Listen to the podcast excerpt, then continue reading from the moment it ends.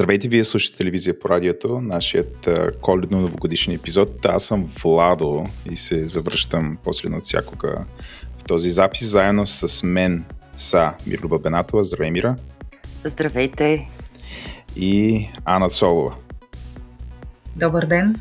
Или добро утро, или добър вечер. И сега знам, Митко. И аз съм тук, и аз съм тук. Здравей, Митко. И, Митко, Димитър Панатов също е тук, ако някой шок, се Шок. Шок. И той е тук някъде в априлци. Така като гледам, сигурно е колело прасе. Добре, събрали сме се да си поговорим за това какво се случи тази година и до някъде какво ще се случи следващата година, като за незапознатите, нали, да си кажем какъв ще е план на епизода, т.е. какво могат да очакват всеки от нас си е помислил и ще каже основните неща, в които според него са случили в пет а, категории.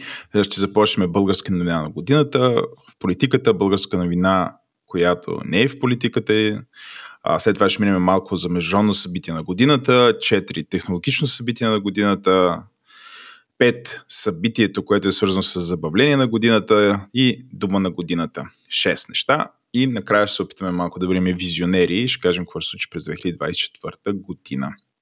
Някой желая ли да каже първи каква е българска новина на годината или аз да се пробвам? Пробвай ти, Вало. Добре, българската новина на годината за мен, което е в политиката, разбира се, е промяната на Конституцията.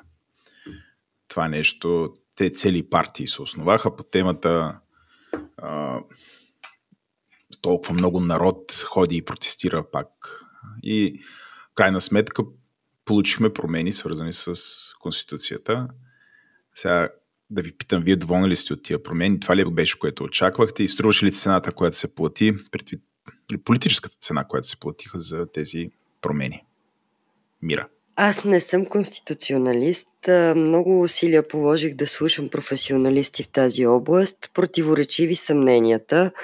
А, безспорно това е стъпка и самия Христо Иванов като най-голям радетел на тези промени, самия той казва, че това е стъпка в правилната посока, но става ясно, че от тук нататък предстоят съществени промени в закона за съдебната власт, които всъщност ще покажат дали тази стъпка ще се превърне в един ползотворен дълъг път към справедливост в българската съдебна система или ще останат просто едни бланкетни промени с пожелателна с пожелателно мислене.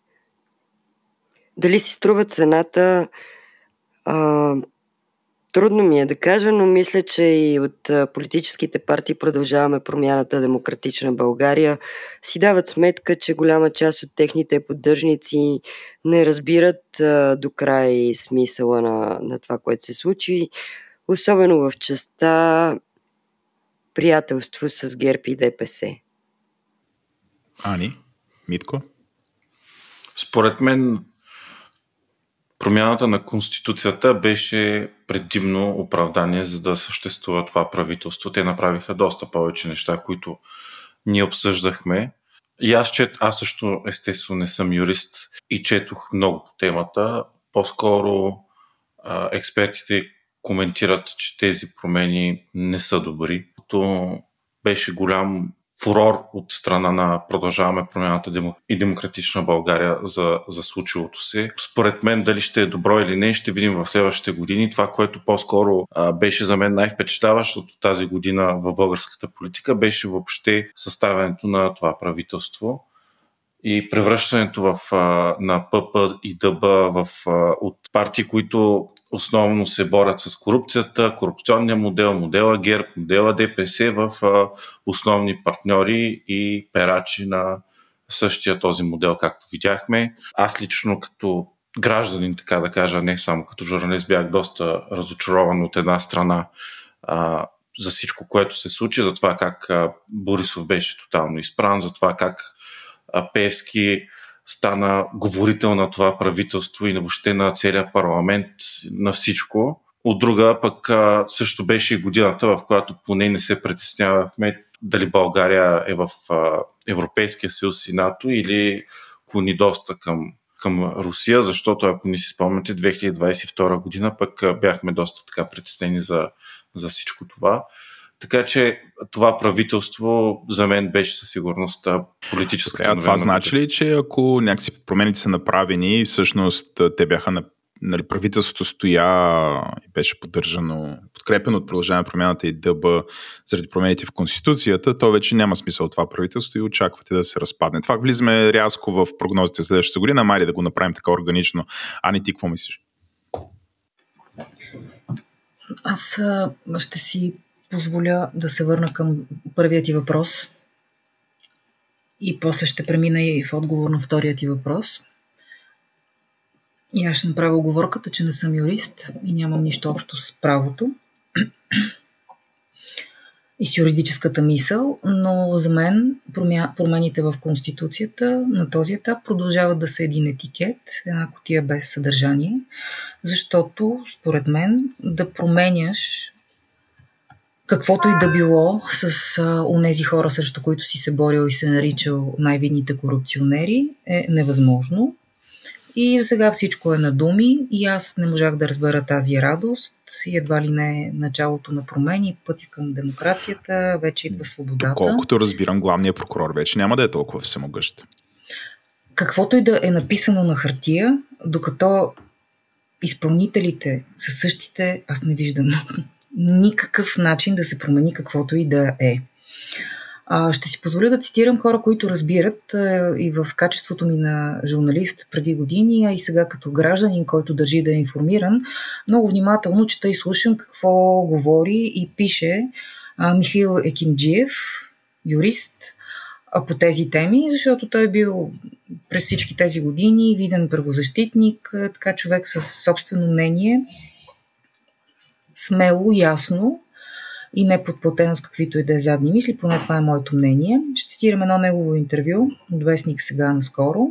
Конституцията е спазарена в позорната сглобка и тук вече от специалист това, което аз виждам, а, но вече от специалист изговорено, в Асоциацията на прокурорите са протежета аватари на Гешев и Цацаров. Не може да се очаква от тях съдействие за реформа. Тези хора не просто не са заинтересовани, те са в зоната си на комфорт в това прокорупционно статукво. И ако трябва да се върна кое е събитието според мен на годината, събитието на годината, политическото събитие на годината, носи името сглобка и всичко, което последва след тази сглобка. И още създаването на това правителство незглобяеми, мислехме си ние до този момент елементи, но вече в едно цяло, е събитието, което ще предопредели развитието на България не просто през 2023 или 2024, а дълги години напред. И сега да отговоря на последния ти въпрос и ще дадеш, предполагам, думата на някой друг. Смятам, че по този начин тази сглобка ще изкара мандата си и не виждам никаква причина да се разтури, тая седянка, както се казва, да се разтури през 2024 година, защото всички участници в а, сглобката изглеждат доволни от своето участие в нея. И ГЕРБ и ДПС са прекалено доволни, те уж не са на преден план, но всъщност са диригенти на тези събития. И ПП и ДБ са доволни. Изключително много от конституционните промени смятат, че са постигнали своите политически ангажименти. А, вече не се говори за корупция, вече не се повдигат големите корупционни теми, които се повдигаха доскоро. Така че, освен, че не се бори корупцията, другата новина за 2023 година е, че вече не се говори за корупция. Няма, оправихме корупцията. Мира, а, ти аз искам да, да добавя тук нещо и да кажа, че Дарина Сарелска не е сред нас днес по нейни уважителни причини, но пък в този контекст искам да спомена нещо, което тя измисли през годината и мисля, че е много адекватно на, в, този, в тази тема. Тя каза, нарече ГЕРБ ДПС ГПС и мисля, че това е нещо, което трябва да остане като нарицателно на, на 2023 тази а, сглобка и смисъла на неговоренето за корупция. То ГПС на, власт, на дума на годината. Някакси. Ами просто ГПС на власт, а, мисля, че в, като продължение на това, което каза Ани, че всички са доволни и за корупция вече не се говори. Това определение на Дари на ГПС мисля да го споменем тук и да остане. А добре, нещо позитивно според вас. Все пак произлезе ли от а, тази заглобка, а, защото нали, все пак те уж изпълняват основните си цели, които бяха промени в Конституцията, ето направиха ги, а, влизане в Шенген, в последните дни се разбра, че сме нали, на крачка във влизането в Шенген. Нидерландия все пак даде така зелена светлина, въпреки че трябва да се гласува от правителството. Австрия говори за влизане в Шенген въздушно за сега. А, освен това, нали, те говорят а, и че се напредва с бюджет 2024 ще даде много добра възможност за влизане в еврозоната, така че те поне на теория си изпълняват а, обещанията. Какво смятате за това? Не е ли и от цялото Пашките на Гърция компромис? ще останат. Не е ли от целият този компромис да има и някакви позитивни неща? Може би всички очакват да има оптимизъм на финала на годината. Аз не мога да запея в хора на оптимистите, признавам си. Дано живота и 2024 година, живи и здрави да сме, да ме опровергае. А, но не виждам позитивите на този етап. Казвам дано да ме опровергае живота и политическата ситуация през следващата година. Позитив, колкото и да гледам с лупа, с увеличително стъкло, не мога да изведа, просто искам да съм честна към слушателите ни и с, с себе си. Дума на годината не знам, но изречение на годината вече не се и говори за корупцията, защото имаше един прозорачен период от около две години, в който даже и медиите големите се пораздвижиха, започнаха и станаха разрешени някои теми, които бяха забранени години преди това. Изобщо да за пример? споменаване. Какво? Да дадеш пример. Кои теми бяха забранени, вече се споменават. И дълго време беше забранена темата Барселона Гейт, да се говори за кюлчета по същество, да се говори по темата Магницки по същество, а не просто да се дава думата на обвинените и влезлите в списъка Магницки безкритично. Имаше един такъв прозорачен период.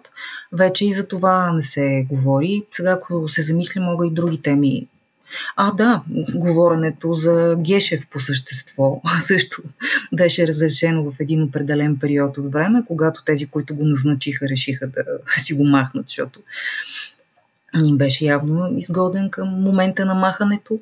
А, сега обаче прозорецът се затвори отново и ние отново сме в едно голямо мълчание. Под повърхността бълбукат изключително много неща, но никога вече не се изговарят. Защото да си в опозиция, както бяха ПП и ДП, на ДБ, ам, поне им даваше възможността и факта, че бяха и в парламента, нямаше как и големите медии да стоят с широко затворени очи по тези теми, поне вдигаха теми и въпроси а, по същество, корупционни теми, за които можеше да се говори какво, какъв е резултата от това. Ами хората бяха по-информирани, хората знаеха. Предполага се, че вземаха по-информирани избори. Сега смятам, че той прозорец е затворен пуснати са сериозни штори отгоре, дебели пердета, завеси и всичко е наред. Това е едно изречение, което можем да изведем от годината. Всичко е наред, всички са доволни. Абе, много сме негативни хора. Не ви ли са оправи така изведнъж живота с махането на паметника на съветската армия? Не стана ли по-хубаво се сега мислех, че ще питаш, мислех, че ще питаш дали не сме рязко забогатели, защото ако слушаме премиера Николай Денков, материалното положение на българите се е оправило. Сигурно на някои. Но пък междувременно се повиши осигурителния прак на някои работодатели няма да им се оправи материалното положение, което значи, че и заплатите няма да се увеличават до година. Тук скочихме пак следващата година. Като каза Ани за Барселона Гейт, хубаво е да споменем, че чекмеджето се затвори. Прокуратурата не намери доказателства за това, че има пране на пари и в това пране на пари е замесен бившия премьер Бойко Борисов, защото, както сме обсъждали, прокуратурата е търсила не където трябва, търсила е някакви а, преводи от лични сметки на Бойко Борисов по посока Барселона, каквито се знае предварително, че няма. И между другото в едно интервю за Националното радио градския прокурор Иляна Кирилова казва, че ако си спомняте, имаше дори искане за сваляне на имунитета на Бойко Борисов по този повод, но тя споменава, че всъщност искането е било така формулирано, че е било по, по член от кодекса за престъпление, по което вече изтекла давността. Тоест една голяма пошилка, едно голямо много думи, много шум за нищо и в крайна сметка едно затворено чекмедже. Нещата са бетон, как да се казва, бетонирани са. А е ти като казваш всичко е наред, мога веднага да цитирам класика, когато аз ще определя за личност на годината. Това е Делян Певски, който казва, че най-интересното предстои. Вкарахме така а, импровизирано и нова рубрика Личност на годината. Може би трябва да си стиснем ръцете, че това наистина е господин Делян Певски. Бъдещият председател на ДПС. Това не се знае още. Между другото, възможни са обрати. Защото структурите не са единни, въпреки че имаше надпревара в това, кой да го номинира за председател, за кандидат за председател. Но знае се, че има брожения от част от структурите в ДПС и въпреки усилието на Делян Певски, който се изяви сега и покрай възпоменанията за така наречения възродителен процес, не е сигурно какво ще стане. Кой е мой конкурента? Има ли изразен в момента? Изразен няма, но е възможно да, да се получат промени. Заговори се за това, че може и жена даже да оглави Движението за права и свободи. Филис Хюсменова е една такава личност, приближена до Ахмед Доган в годините, много вярна, не се знае какво ще стане. Това, което със сигурност се знае, е, че Делян Пеевски е кандидат. И че той взима петилетката за три, ако мога така си изразя, прескочи няколко нива, от низвергнат се превърна в а, звезда, а, отстрани с лекота Мустафа Карадая, който вече не сме да припари в парламента даже, въпреки че още се води депутат. За следващия по големина кабинет в а, бившия партиен дом, защото най-големия кабинет на бившия на Тодор Живков го е взел Бойко Борисов, така че Певски настъпва. Добре, и с а, тези така позитивни а, думи да преминем към следващата рубрика, а именно българска новина на годината, която не е свързана пряко с политика. Аз ще кажа моята такава. За мен със сигурност това е Георги Господинов и, и неговото спечелване на а, международния букърс за книгата му Време обежище, което беше наистина, наистина много хубава новина, нещо автентично, позитивно и едно от най-големите неща, които се е случвало в българската книгоиздаване и въобще култура в последните много-много години. Е, тук имаме да кажем колко е важна ролята на преводача. А, Анджела Родел, нейния превод всъщност помогна на това времеобежище да изгрее на световната литературна сцена. Преди няколко дни Георги Господинов написа, че книгата, между другото, вече и в топ 10 на испанския книжен пазар. Изобщо заживя свой собствен живот, но на картата я постави и превода на Анджело Родео. Точно така, наградата всъщност е и за двамата. Точно така, е, да. Ме ми харесва това да е. Тук нямаме спор. Нямаме спор, да. Тук нямаме спор, стискаме си ръцете и няма и последващи коментари. А, Мира, за тебе, каква е новината на годината, която не е свързана пряко с политика в България? То по принцип трудно можем да извадим нещо, което не е свързано с политика. Аз време обежище си го бях оставила за накрая, за позитивната новина. А, но за там ще потърся нещо друго. А, иначе случиха се много неща, които уж не са съвсем свързани с политика или не би трябвало, но пък а, дали е така е въпрос на втори прочит. Ако тръгнем а, ние пропуснахме политически новини. Два избора се случиха. Парламентарни и местни избори, които са, са доста съществени за, за годината. Местните избори ги обсъждахме надълго и на широко. Хубаво е да кажем, че приключваме годината без столичен общински съвет. И може би, може би другата година ще имаме а, сглобка в а, софийски вариант. Нещо, което до сега не се случи. Но предполагам, че пред следващи местни избори, такива извънредни, Общинския съвет ще предпочете да си избере някой, който да го води защото иначе вариантът е да се провеждат отново избори. А, но и двата избора минаха с а, много големи сътресения. Да не забравяме, че машините бяха забранени в 12 без 5, малко преди да дойде време за местния вод. Явно изборите все още са опасност да не биде да се случи нещо непредвидено и затова се прави всичко възможно те да бъдат обезмислени. Надяваме се това да не се случи. Да не забравяме какво, как всъщност си отиде Иван Гешев, как изведнъж политическите партии, това беше и началото на идеята за сглобка, решиха, че всъщност е дошло време за смяна. Идеята дойде от ГЕРБ. Най-изненадващо беше изговорено от Мария Габриел, когато започнаха преговорите за съставяне на това правителство. Някъде там се случи и бомбата – онази бомба, която така и не разбрахме дали е била а, създадена да убива, както беше обявена в самото начало, или е била създадена за да даде знак на Иван Гешев, че е дошло време да се оттегли, понеже той не пожела доброволно, го, го свалиха по, по-грубо.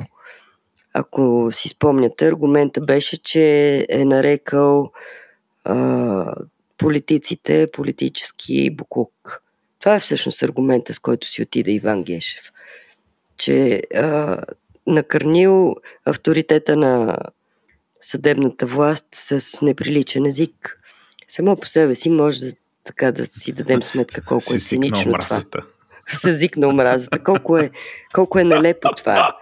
Толкова много неща имаше, които можеха да бъдат извадени като Ама пак е модерно. В крайна, сметка, в крайна сметка той си отиде за груп език в тенденции с останалия свят. Нали? В момента езика на омразата е нещо срещу което целият свят се бори. Така че ето, Ама, влиза, и в България всичко това.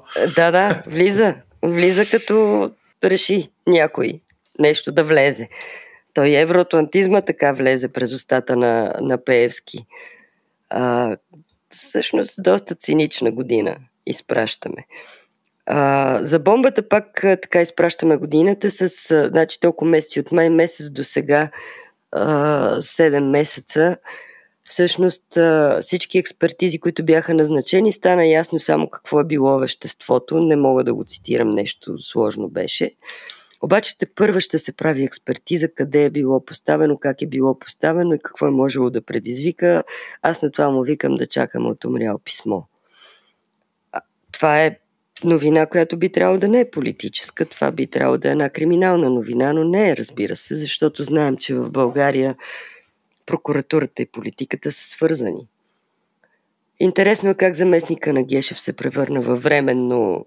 Ние предвидихме, че временните неща са най-трайни и за сега Борислав Сарафов, въпреки всички информации разследвания по негов адрес, той си седи доста стабилно на поста временно управляващ, като нищо след 10 месеца, когато се планира да бъде следващия избор за нов главен прокурор, той да си остане. А и всъщност да си е повече от година главен прокурор не е никак малко. Един човек, който също така не е с безупречна репутация, в никакъв случай говорили сме в предишни епизоди за него. Междувременно поизмряха някаква част от хората, които можем да наречем а, свързани с а, миналото, мутренското на българския преход. Къро, който също не бихме могли да наречем политик, но изгря в някакъв политически контекст. Също така през годината беше застрелян в Република Южна Африка заедно с цялото му семейство. Това се случи след като а, той беше обвинен, че а, съдейства, участва в някакъв вид а, заговор срещу а, политическата система в България, главният прокурор Иван Гешев и така нататък. Дали има връзка между двете, няма как да кажем, но чисто хронологично така се случи. А, изненадващо се оказа, че един от братя Галеви, те не са братя, ма така им викат, а, се оказа Ангел Христов, че беше открит мъртъв в имението в Ресилово, без да има данни да се е прибирал. Защото братя Галеви не са в България от, мисля, 2012 година. Никой не разбра, службите уж разследват, чакаме ги още да кажат как е влязал, какво е станало, защо е влязал. Не се знае. Върна се Васил Бошков. Той си е жив човека. Той си е жив. Жив, ама както казва, приключиха ме. Той се изживява като приключен, защото, защото, както каза той в интервюто с Генка Шкерова пред Свободна Европа, уточниха, че около него витрините са празни. Витрините, на които беше неговото най-скъпо на сърцето му а, съкровище, което той е събирал. Знаете, че неговата колекция от антики е доста, беше доста пълна, доста скъпа и май беше най-скъпото му, те му го взеха. И сега къде е то? Ами някъде из Историческия музей, надявам се. Май не е. Някъде из складовете на прокуратурата уж го пазят. И убиха Алексей Петров, който а, през август месец убиха Алексей Петров, който също тук що се беше изявил като акушер на сглобката. Към този момент е хубаво да добавим, че всъщност никой не подозираше, че ДПС ще играе толкова важна роля в а, дейността на правителството, в парламентарната дейност също а, знаеше се, че се говори с ГЕРБ. А, а ДПС имаха само роля по отношение на конституционните промени. Дали Алексей Петров е имал роля в събирането на ППДБ и ГЕРБ, вече няма как да разберем, защото единия отсъства, в случая Алексей Петров. Но факт е, че след като той беше убит, Делян Певски за една много ключова, важна публична роля, каквато преди убийството на Петров не беше, не се знаеше да, да има планове за такава. Защо права връзка между двете? Защото се знае, че Алексей Петров и Делян Певски не бяха в никак добри отношения. Имаше някаква много силна конкуренция помежду им. Още от времето на КТБ а, имали състезания и по отношение на влиянието в а, ДАНС службите за сигурност. Знае се че Алексей Петров се беше засилил отново да се връща под някаква форма като влиятелна фигура в ДАНС по линия на економическите престъпления. Това не се случи. Сега се търси кой да разкодира неговия телефон. Вероятно се търсят и неговите флашки защото и той, както и Пеевски, беше известен с това, че държи изключително много информация и компромати за други хора. Единия с компроматите, флашките, единия вече го няма. Добре. А, Владо, Ана, вие имате ли новина, която не е свързана с политика за 23-та? Аз единството, което мога да добавя към мира е, че разходките в планета доказано са смъртоносни, така че не трябва да прекаляваме. Това, това за моята съпруга, която редовно иска да се разхождам на Витоша. И ти викаш, виж какво става. Виж какво става, смисъл, не. Хората падат. Владо, разбирам те, понеже моят съпруг много иска да се разхождаме заедно на Витоша, обаче не се бях сещала за този аргумент. Железен е. Железен. Буквално. А, за мен е новината, а, която не е политическа и по някакъв начин е хубава, може би втората по важност след на Георги Господинов книгата, е това, което се случва в българския шах и по-точно в българския дамски шах, където вече, вече се говори за българските златни момичета, които печелят а, награда след награда. А, та, не знам, това, това ми е направило впечатление. А, мога само да кажа имената на, на дамите, които се състезават в шаха. Будва Стефанова, Наргило Салимова, Виктория Радева, Гергана Пейчева и Белослава Кръстева. Това са в момента а, имената, с които ние а, свързваме очаквания по отношение на победи в а, шах. Изненадващо за мен, не знаех, че имаме добра школа. Някакси като се говори за златни момичета, тук се говори за а, дамите, които се състезават в а, гимнастиката, а, но ето нещо, което според мен е положително. А, нямам идея българска държава. Има ли заслуга или това просто органично се случва, защото има умни хора в България? Няма заслуга. Няма заслуга българската държава, разбира се, но а, доказателство, че въпреки българската държава, ако си умен, може да успееш дори на тази територия и да бъдеш първи в света. Точно Жена. така. Техните стана. треньори също да споменем. Да. За съжаление, точно в момента не мога да им кажа имената, но а, важни са тези хора, които, както и родителите на тези момичета, които са се преборили, защото знаете, че те всъщност нямаха лиценз. Федерацията, която има лиценз, не е федерацията, която произвежда този, тези качествени спортисти. И там имаше някакво недоразумение, което продължава, мисля, до чисто административно. Но се пребориха треньорите Да, и Антуанета Стефанова, Като казах преди малко нали, и жени, имам предвид колко е трудно всъщност да, си жена спортист в България. Нали, това имам предвид. Въпреки, че Не, че съм изненадан, че жените печелят. в последните години най-големите спортни успехи на България са свързани с а, женския спорт със сигурност, както се случи на последната Олимпиада, когато всички медали на практика бяха от дами. Така че явно това се развива и се С променя в минимална подкрепа в една културна среда, която е, бих казал, е доста враждебна към дамите и очакванията към тях, а, виждаме супер много успехи, които пак да кажа, противно на логиката и на подкрепата, дамите отсрамат България и това някакси е добро нещо и трябва да бъде в този подкаст казано, така че ето казахме го. Също така хубаво нещо, което се случи, макар нали, не с бляска в край, какъвто щеше най-много да ни зарадва, беше а, филма на Стефан Командарев «Уроците на Блага», който беше българската номинация за Оскар тази година. Не се случи, за съжаление, да попаднем в най-къста най-вкъсия списък за тази награда, но пък филма наистина беше мина и минава, продължава да минава с много добра международна реклама, с добро покритие, с международни награди, вече няколко. Има признание този филм. Всички, А. множество експертни медии го прогнозираха да бъде в а, късия списък и получи наистина много добър а, критически отзив. И доколкото аз четох а, коментари от експерти, е едно от най-доб- най-добрите, да ни кажа най-доброто представяне на български филм като премиера в САЩ, защото ако не знаете, или предполагам, че знаете, всеки филм минава през различни премиери, прожекции специални за критици, гостува в медии, т.е. то си е цяла програма, лобизъм в добрия смисъл на думата, за да бъде един филм номиниран потенциално за Оскар. И Стефан Командарев направи наистина невероятна такава кампания. Ани. Една добавка и от мен. Все още не съм гледала филма, но ще го направя със сигурност.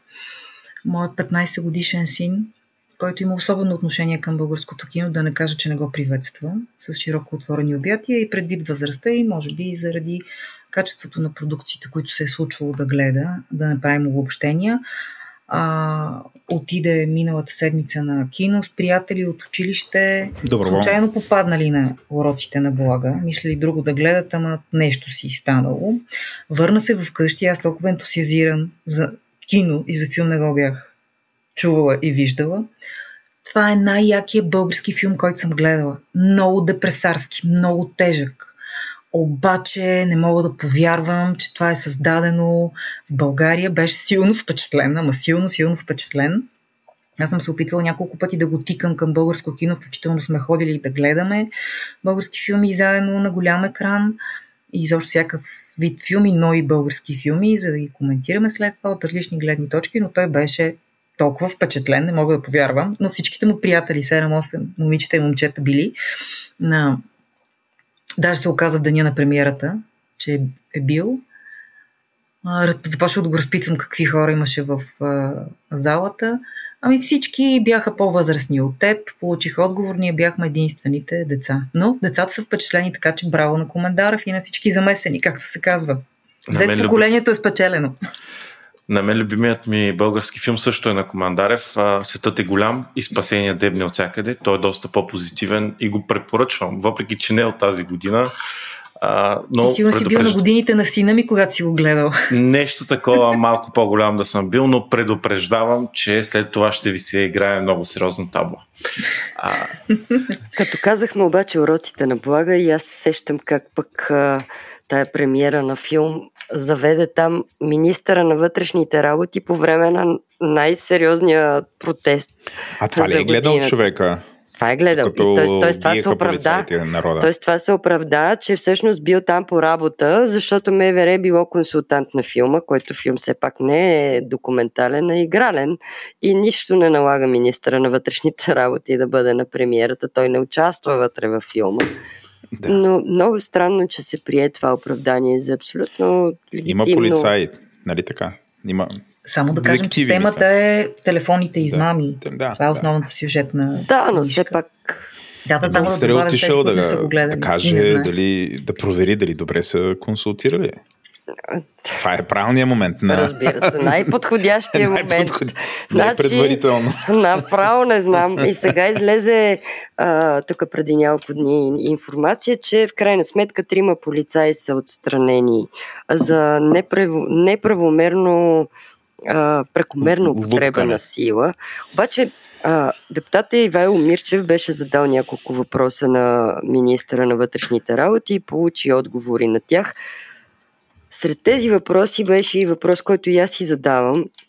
Дали МВР и там всички служби вътре, които има и такива специализирани отдели за борба с футболното хулиганство, дали превентивно и какво са свършили.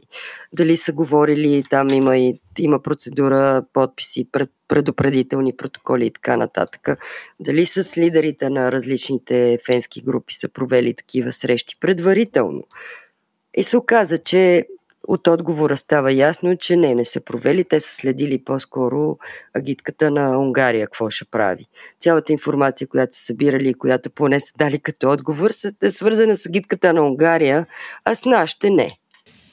Няма никаква профилактика. Което ни напомни да споменем, че друга новина на годината, която не е свързана пряко с политика, е оставката на все пак поисканата, поисканата и получената оставка на Боби Михайлов и предстоящият конгрес на БФС. Къде ще го върнат обратно? С цялата оговорка, да. доколко не е свързано с политика, защото в един отделен епизод много си поговорихме за политиката, така е. включително е. с конкретни политически имена и конкретни политически партии а, и тяхното въздействие, роля и ангажименти в Българския футболен съюз. Пак така, да кажем да, ГЕРБ и ДПС, нали? Смисъл да не стане грешка, някой да не помисли, че зелените. И ГЕРБ, но ДПС основно. А, с... Но това имахме отделен епизод и много говорихме, много припомнихме. В контекст сложихме нещата, така че хората, които се интересуват, могат да изгледат, помни един извънреден сутрешен епизод след въпросните протести. Добре, имате ли още новини български, които не са свързани с политика пряко, въпреки че вече разбрахме, че всичко е политика. Аз бих споменала нещо, което много често сме си говорили в телевизия, по радиото заедно. Просто две изречения. Продължаващата така, информационна инвазия на Русия и още на изтока на територията на България. Тук само мимоходом ще споменем Руската църква, руския паметник, т.е. паметника на съветската армия, поведението на партии в парламента, изключително активното влияние на инфлуенсъри с проруски позиции, които демонстративно разпространяват дезинформация и пропаганда. Мисля да спра до тук, просто акцент да дам, защото много сме говорили, с много примери сме говорили по темата, но да кажа, че това продължава. И може би едно от нещата, които ще продължат да се случват активно на територията на България, ще бъде това. То се случва на територията на цяла Европа, но, както казват проучвания и изследвания международни, в България тия семена, така агресивно посяти, са хванали най-много декиш. така че това е моя, моята не политическа, доколкото изобщо може да се каже, че това е политическа тема извън чисто политическите събития, но да, голямата политика огряла България от тая гледна точка. Мира? Имаше много протести тази година, които също да не пропуснем. А, имаше вълна, която през цялото време беше тълкувана на втори план като някакъв вид а, рекет а, от страна на различни браншове, подкрепяни така задколисно от част от политическите партии, които уж трябваше да са заедно. Енергетици протестираха, земеделци, животновъди. Въобще имаше доста шум около тези протести и накрая всичко се подреждаше така изненадващо и магично, като излезе Пеевски, като каже какво трябва да се случи, като размаха пръст пред онази врата в парламента, която всички вече научихме как изглежда. Друго, което на мен ми се иска да спомена, което минава така под радара, е, че междувременно, докато Пеевски се превърна в говорител на правителството и на парламента, а пък парламента се премести от своята историческа сграда в бившия партиен дом, който изобщо не е направен за такова нещо. Всъщност парламентарните репортери абсолютно изгубиха достъп до свободен достъп до депутатите, така че да могат да имат неофициална информация, да имат неформални разговори и реално да вършат истинска истинска журналистическа работа, която не е просто да държат един микрофон пред, пред Пеевски и да му казват, кажете, господин Пеевски, какво мислите по той или оня въпрос. Имаше подписка а, протестна от 85 парламентарни репортери с искане все пак техните условия на работа да се променят и то в частта да имат достъп неформален до депутатите. Накрая им отговориха, че ще имат по-добър интернет, да гледат един етаж под това, което се случва, да го гледат по телевизорите и да предават по-бързо всъщност нещо, което всеки може да си прави от къщи. Което също показва какво ни се случва и как се затяга Аз да го разбера в предишния парламент как са имали достъп, в предишния парламент, е... има, предишния парламент има така наречените колуари, които са два коридора, които заобикалят а, залата парламентарната и всъщност а, това беше една от добрите промени след протестите 2020 година, че всъщност първо се върна, върнаха се заседанията в тази сграда историческа на Народното събрание и второ отпаднаха рестрикциите, които ГЕРБ бяха въвели. И се върна едно старо положение, от което аз помня от 90-те години, когато журналистите можеха свободно да, да ходят в двата колара, да се срещат с депутати, да си говорят с тях, да делят едно и също кафе и всъщност да могат да си вършат работата, наистина да научават информация, не просто да, да подлагат микрофони тук и там. А в, в, а, в партийния дом няма точно такава организация изобщо на самата сграда и това е формалното оправдание но въпреки, че би могло да има достъп отново на журналистите, но той явно, че преместването, една от основните му цели е да се затворят всички възможни кранчета за неформална информация.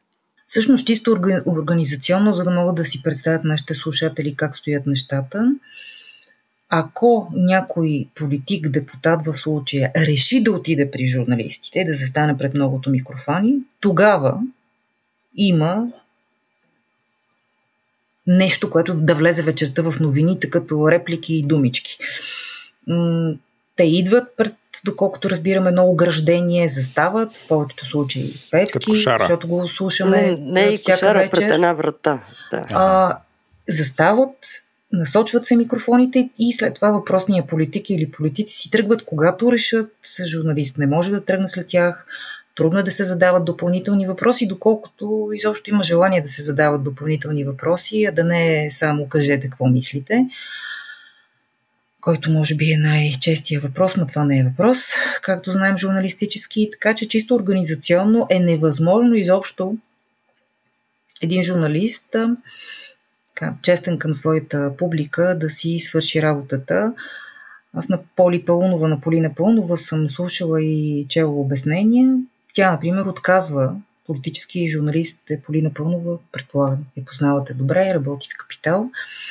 А, тя отказва да ходи там и да стои часове наред, за да благоволи някой да дойде пред ограждението и те да си сложат микрофоните, за да каже какво иска да каквото мисли въпросния политик, защото това няма как изобщо да допринесе за по-добрата информация в случая на читателите на Капитал. Наистина е по-добре си стоиш вкъщи, да гледаш парламентарни заседания и вече в новините да видиш като са сложени микрофоните пред Пеевски или пред някой друг пожелал да се изкаже, а какво е казал, няма никаква добавена стойност присъствието на журналиста. Е, тя беше написала доста интересен текст от единственото и ходене на правна комисия. От то е било, то да влезеш, журналист да влезе, се оказва някаква задача с повишена трудност, то са едни лабиринти, може да се изгубиш.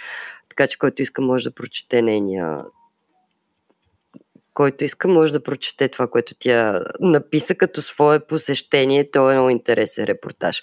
Между... Също така през тази година Министерство на финансите, ръководено от Асен Василев, също опита да наложи нови правила за акредитация на репортерите. Тия правила включваха някакви специфични изисквания да, да докаже репортера, че има бизнес рубрика, да докаже, че има подходящо финансово или економическо образование, да докаже, че е а отразявал... ценз въвела Сенвас, иска да въведе ценз. На, направо да въведе така. Трябваше да има и доказателство, че репортер е отразява в финансови новини само и само, за да това беше така твърдеше се, че е направено заради един журналист, който между другото отговаря на всичките тези изисквания, чието въпроси не бяха удобни на Асен Василев на една пресконференция. Може да кажеш кой е? Ами, а, Антон Стефанов мисля, че се казва. Пишеше От коя медия? За, пишеше за Вестник Филтър, а, работила и в Дневник на времето, със сигурност разбира от тези теми, но той беше отишъл на една пресконференция, беше задавал въпроси, не помня точно Неудобни въпроси. бяха и след това се родиха тия уникални изисквания. Имаше брожение от АЕЖ, между другото. Hmm. И след това формално, мисля, че някои от тези изисквания отпаднаха. Между другото, на АЕЖ, на Асоциацията на европейските журналисти, също така потъна в цялата шумотевица един друг апел, който беше през юни месец. Тогава имаше призив за създаване на специална парламентарна комисия, която да провери съмнения за евентуална държавна цензура в електронните медии. Сигурна съм, че сте го забравили това. Повод за това искане на АЕЖ беше един диалог в сутрешния блок на нова телевизия между депутата от ППДБ Ивайло Мирчев и водещия Виктор Николаев. Тогава Мирчев каза репликата цитирам, преди 5 години нито един от националните телевизии не е, нито една от националните телевизии не е подхванала журналистически така наречената Барселона Гейт, а Николаев тогава му отговори, вие наясно ли сте как се притискат национални телевизии с регулатори? Тази парламентарна комисия, която АЕЖ поиска, така и не се случи, която трябваше да проучи съмненията, че властта използва регулатори, за да притискат националните телевизии да не отразяват теми от обществен интерес. Нито се е случила тази парламентарна комисия, нито нищо. Знаем само, че регулаторите ще се разпределят до година и Пеевски през Десислава Тарасова е дал знак, че има желание една трета от тия регулатори да са под негов контрол. А защо през Десислава Атанасова? Ами, Десислава Атанасова даде едно интервю за BTV, в което мисля, че се изпусна, после всички се втурнаха да опровергават, че не било така, в което каза, че една трета от регулаторите вероятно ще са за ага. ДПС.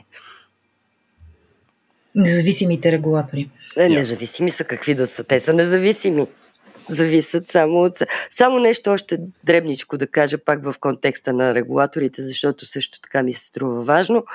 А, то е, че а, пак и в медиен контекст, че междувременно се смени собствеността на Бълсатком, която е с а, най... има 600 хиляди абоната. И тази собственост а, попадна към портфолиото на нова телевизия, на United Group. Там са и Viva.com, нова телевизия, вестниците на Далян Певски, които бяха продадени. Имаше брожение, че по този начин на United Group, Viva.com ще бъдат монополист на пазара. брожение и от А1, и от Етел, но независимата комисия за а, конкуренцията всъщност не видя никакъв проблем в това и пусна сделката. Това за регулаторите. И също така, последно, предаването въпросите спря. Защо да. спря Мира? Защото няма пари. Защото също така Булсатком си смени собствеността. Булсатком даваха а, пари на TV1 за тази и не само за тази продукция. Смяната на собствеността това нещо приключи. Мира, кажи все пак за предаването въпросите, ако има, защото много от нашите слушатели не гледат телевизия. Водеше се от мен, от Генка Шикерова, от Лили Маринкова, Емилия Милчева и Светла Петрова с продуцент Люба Ризова.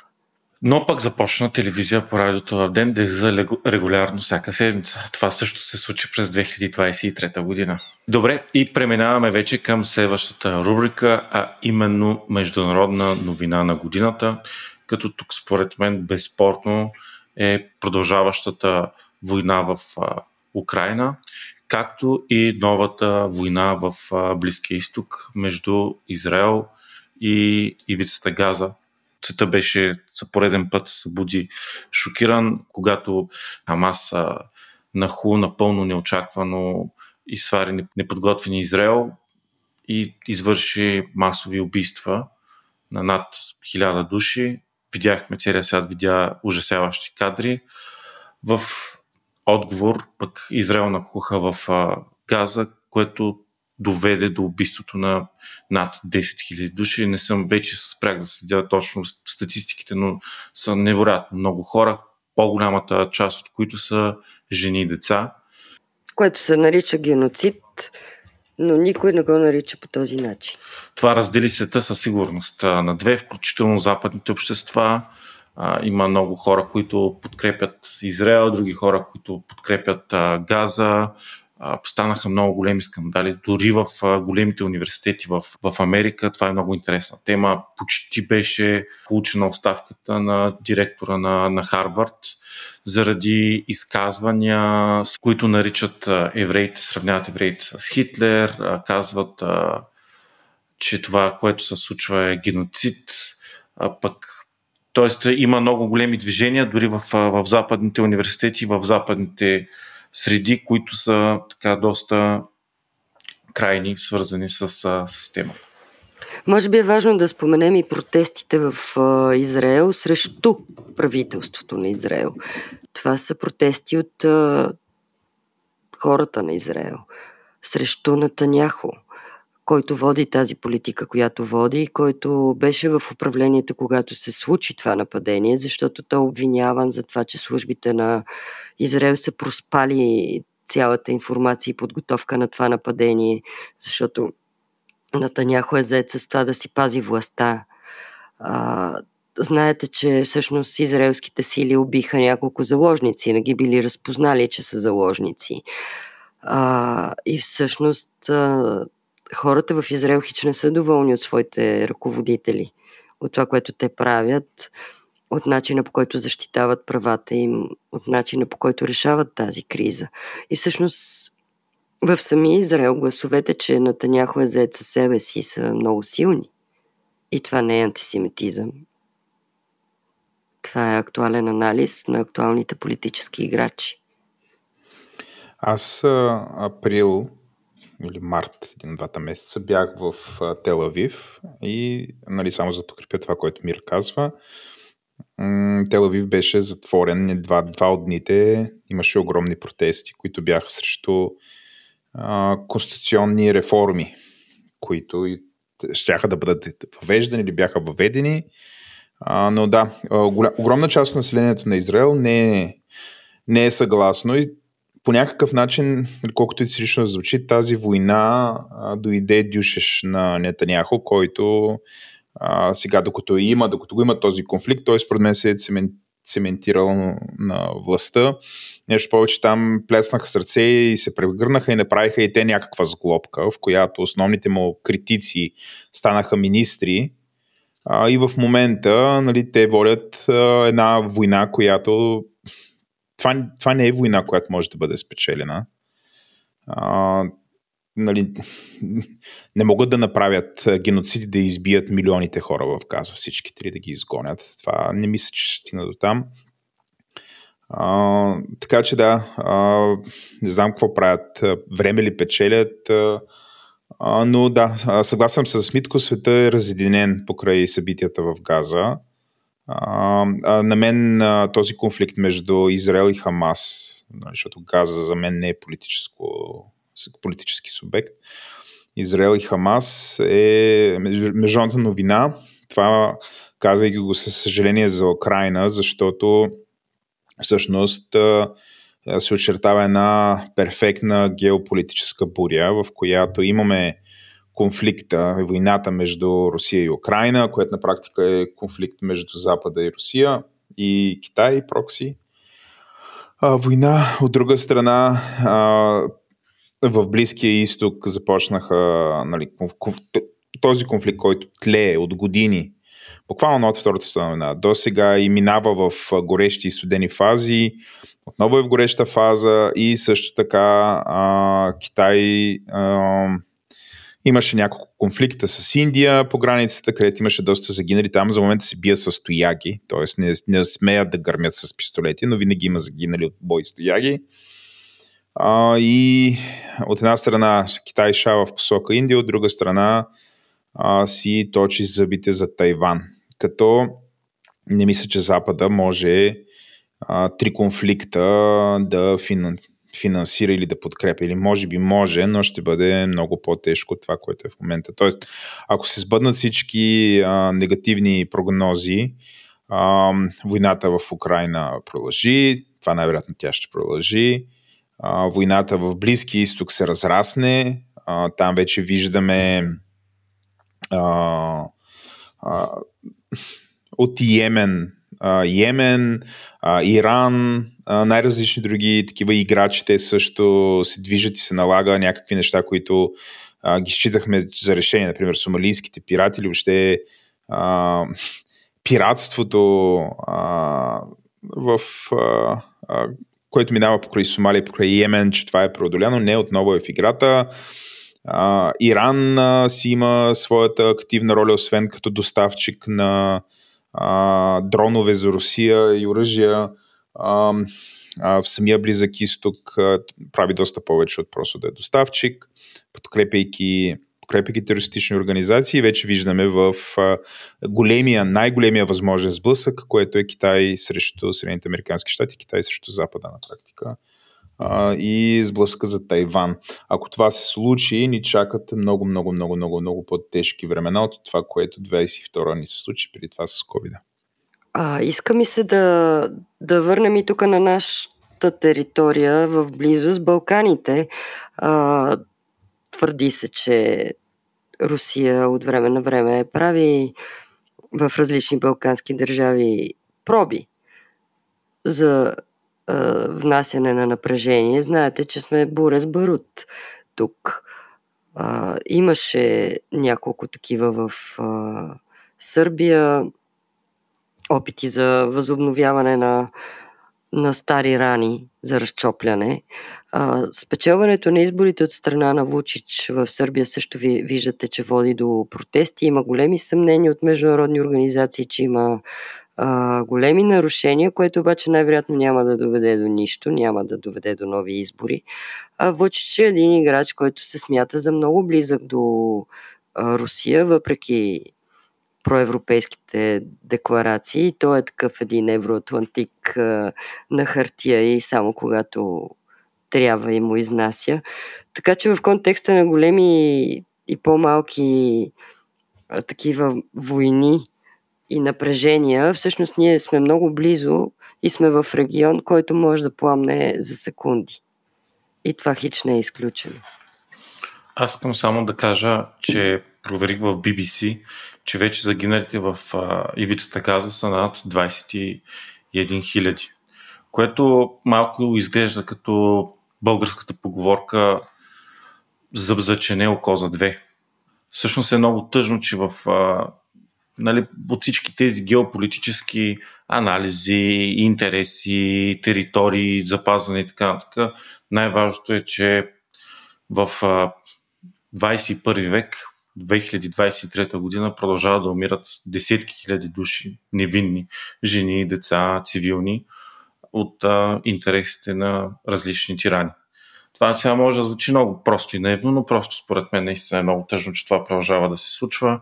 Иначе също, искам да добавя, че новина на годината за мен беше една от големите новини и бунта на Пригожин в Русия, който много бързо забравихме, но това е нещо, което не се е случило никога в новата история на, на Русия и на Съветския съюз. Армия вътрешна да тръгне и почти да стигне до Москва, както и в последствие убийството на, на Пригожин. Защото мисля, че е ясно, че убийството не се опитаха много да го скрият. Даже наскоро а, някои от големите разузнавания разкри кой е бил поръчителя на, на, на, на убийството. Това е един от най-приближените хора на, на Путин, така че това беше също много интересно. Аз спомням деня, в който излезе новината. А, всички бяхме на, на телевизорите, очаквахме нещо голямо да се случи, което не се случи в крайна сметка, но пък беше пушката, която гръмна по Чехов. С хаосни патрони. Но с хаосни патрони, да. Ако мога да добавя нещо да, халосните патрони бяха добра препратка към това, което искам да добавя по темата. Понеже и аз наблюдавах, както и всички наблюдавахме и се интересувахме, на някой пожелателното мислене си казваше, ей сега, ще стане каквото трябва да става. На мен това през цялото време ми прилича някакъв театър. Така, бълшой театър, да го кажем на руски. И така и не се разбра каква беше целта на този театър. Дали за да втвърди позициите си Путин, дали е театър така, че да види кои са предателите в редиците и на армията, и не само на армията, каквито информации след това имаше. Нищо, което се случва там на фона на изключителното информационно затъмнение в и от Русия, което идва към останалия свят, не трябва да се приема за чиста монета. Само добавка. Зеленски дойде в България, разбира се, беше посрещнат от Пеевски и други евроатлантици. Също да споменем в контекста на Украина. Да. Това беше една от първите публични изяви на Пеевски в, неговите, в неговия звезден възход. Това беше началото. началото му. Да, започна през лятото и кулминацията дойде есента и а, зимата. Беше критикуван много Румен Радев за изказванията си тогава пред Зеленски, който а, говореше нали, как тази война трябва да спре и така нататък. Но интересното е, че а, все повече и повече западни анализатори, така, вероятно съвсем умишлено, говорят за това, че трябва да се водят преговори, че трябва да, едва ли не Украина трябва да отстъпи. Не е лош. Не, не е добър този знак, който Запада дава на, на Украина.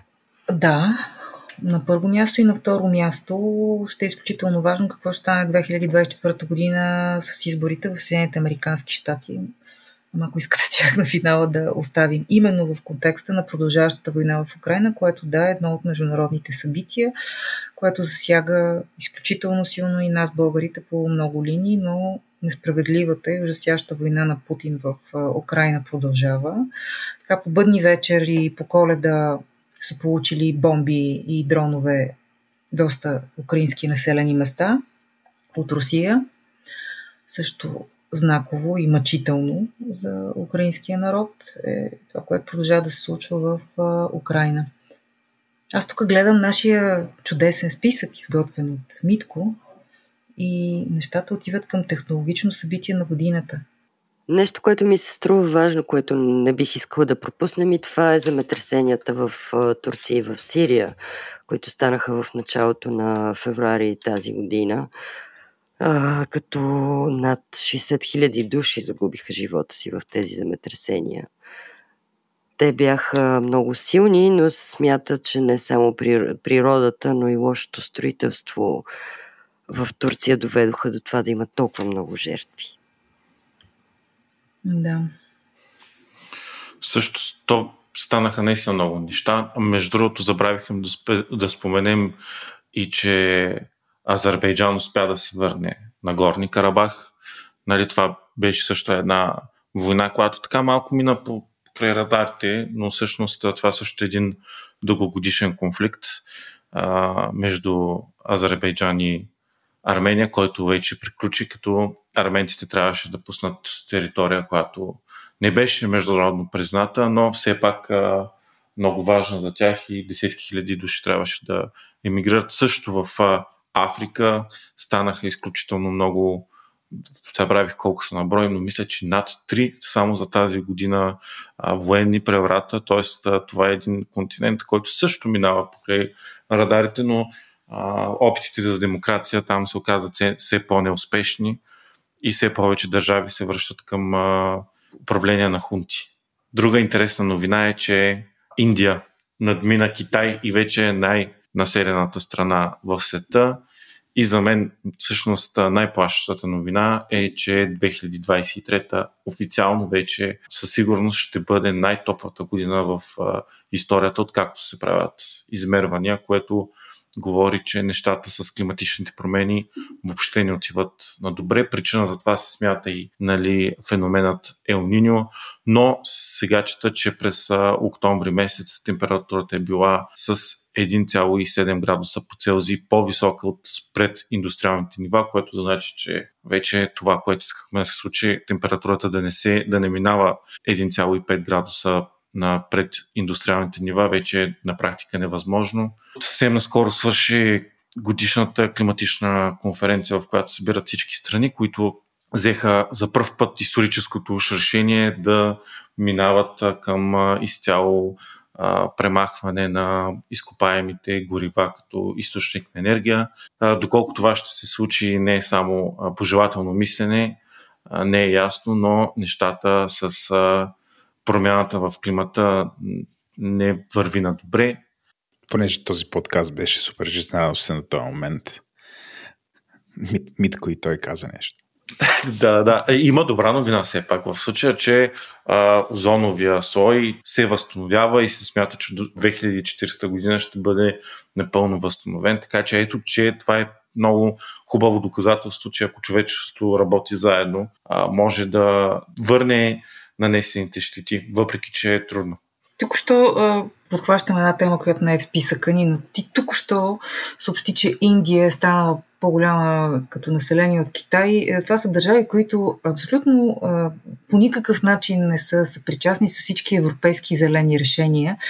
Така че надали е, добрата развръзка и добрия път на озоновия слой е заради глобалните усилия да се грижим за природата и планетата. Тук всичко си е на някакво местно европейско и американско, но основно европейско а, ниво. Така че. Което е много голямо лицемерие, защото производството на света е в Китай. И в Защото да. Точно защото там е по-ефтино, точно защото поред причини, свързани дори с това, че не се спазват абсолютно никакви регулации. Разбира се, че не се спазват и общо взето усилията на малка като размери Европа са някаква, може би, така, игла в копа с едно като усилие за опазване на глобалната природа. Но пак казвам, тези усилия са лицемерни, защото от една страна налагаш регулации, от друга си изкарваш всички производства в Китай. Какво значи усилия? Това не са усилия. Да, така че... да се върнем сега. Климатичните да, промени и така. В, да в слезем духа, на земята с изкуствения да. интелект. Владо, в духа на позитивизма на този епизод. На... Сашо, ни отрепа ли изкуствения интелект? Ако не ни убие мръсния въздух, ако не ни убие мръсния въздух, ако не ни блъсне кола, няма ли да ни стисне не за гърлото? всички гадости, които могат да ни се случат. Няма ли робот да ни стисне за гърлото, както излезе вчера една новина, която всъщност е стара, за робот, който натиснал някакъв инженер, докато объркал го с да, част, която трябва да поправи. Да, и така минаваме към технологичната новина. Към добрата новина за чат GPT. Чат GPT-4. А, със сигурност а, технологична новина на годината е Макар че ChatGPT се случи предишната година, езиковите модели, те се случват от доста време все пак. Но а, няма как да не кажем, че технологична новина на годината е възхода на чат-ботовете, задвижване от големи езикови модели. А, нагалено всички наричат това ChatGPT, но всъщност и Google, и Facebook имат свои съществени разработки в тази посока, свои продукти, но а, големия печеливш за момента е компанията OpenAI, до някъде подкрепена от Microsoft, или според такива като мене, зад OpenAI стои Microsoft направо. Дали ще ни убие? Не. Дали ще трансформира това как работим? Да. А, от всички креативни професии, през маркетинг до а, програмистите а, по някакъв начин или ще се. Абе, или, или ще ползват а, а, някаква форма на изкуствен интелект, или просто тези специалисти ще си търсят друга работа. Дали това е добра или лоша новина? За мен това е по-скоро естествен процес, при който появява се една технологична революция и хората се адаптират. Колко е голяма тази технологична революция в момента? Толкова е голяма, според мен, колкото появата на интернет преди 30 на години. И а не е ли казва, че даже е още по-голяма от това и че е като индустриалната революция през 19 век толкова голяма? И тотално. Еми, да с появата на интернет ние заговорихме за трета форма на общество, нали, индустриално общество, появи се информационно общество.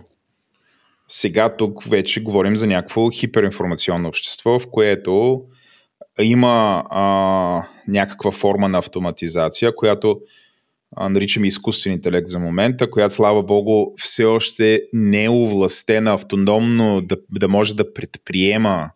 За момента тя е послушен, послушен изпълнител на нашите желания. За момента е така.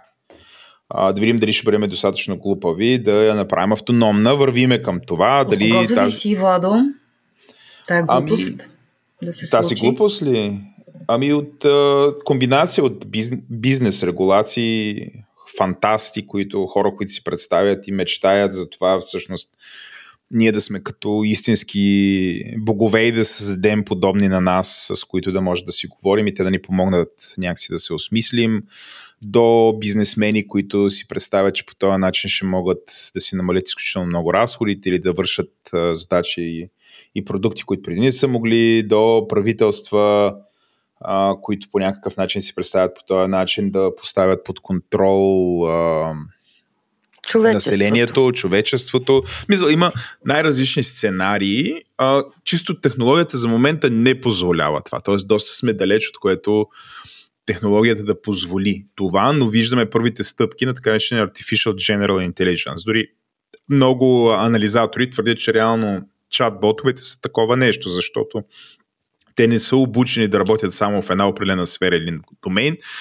Те са вече мултимодални, рисуват, правят вебсайтове, програмират код, пишат поезия и какво ли още не. Тоест имаме нали, първите наченки на генерален изкуствен интелект, общ изкуствен интелект, а не някакъв тесен. От доста време имаме изключително много примери, които военни използват такъв вид технологии, вграждат ги в някакви летящи муниции, дрони, какво ли още не. Според мен това са големите глупости, които може да се случат. Неща, които сме гледали в такива Skynet, Terminator, Battle. Да, в популярни, в холивудски сценарии а, те биха могли да се случат, ако сме изключително тъпи да го направим това. Дали сме тъпи, като човечество, мисля, че имаме потенциала. Да. да, имаме потенциал е, да направим всички тези глупости. Може ли да кажеш повече какво има предвид Джефри Хинтън, който на мен нищо не ми говори, но за вашата среди вероятно е доста известен войс за пионер на изкуствения интелект, който напусна работата си в Google а, за да предупреди точно за опасностите, които изкуственият интелект крие, като го представи като дълбок риск за обществото и човечеството. Този човек би трябвало да разбира какво има Този човек разбира, той беше и продължава да е изключително влиятелен. А, това, до което... Нали, разбирай, Окей, okay, няколко стъпки на, назад. Google исторически винаги са били най-напред в а, този вид а, технологии. но виждаме, че в момента никой не говори за Google и това е така, защото Microsoft, според мен е доста по-хитро от Google, си изиграха картите. Май... Големия страх с изкуствен интелект е, че той може да бъде расист, сексист, а, което винаги, ако, нали, ако една компания направи такъв изкуствен интелект и тя е публично търгувана компания, това ще ще доведе до а, спад на цената на техните акции. Те ще загубят пари. И затова Google винаги а, са как да кажа, акцентирали, инвестирали супер много в безопасен изкуствен интелект, който доведе до това, че те всъщност бяха много по-бавни, защото те имаха тия технологии. Дори термина GPT, генеративен претрениран трансформер на чист български, за първи път се споменава в а, едно научно изследване на Google, правено от хора от Google, не на OpenAI които в момента, като се каже GPT и ChatGPT, всички се сещат за OpenAI и Microsoft. А, Microsoft доста по-хитро. А, те подкрепиха една компания, която на книга е независима, контролирана от а, някаква фундация, а, в полза на това всичко да бъде безопасно и така нататък. И ако всъщност се получи някакъв лош изкуствен интелект, то това не е Microsoft, това е друга компания. Фундацията. Фундацията нещо е, там е оплескала, нали, но Microsoft не получават тези негативи, което пък позволите да бъдат много по-бързи и радикални. В крайна сметка, а, със сигурност в Google имаше голямо течение на влиятелни а, експерти, анализатори и изследователи, а, които възпираха а, този вид технологии да се случат по-рано. Те в момента ги няма, те напуснаха и в момента управляват а, бизнесмените, които, значи виждате, с слизането на чат GPT, Google тотално се промени. Google в момента е изцяло в тази игра, наливат се супер много пари, а, най-вече в а, хардуер. Google има много повече хардуер, отколкото OpenAI самите, т.е. могат много по-бързо да произвеждат изкуствен интелект, да го разполагат, да го консумират.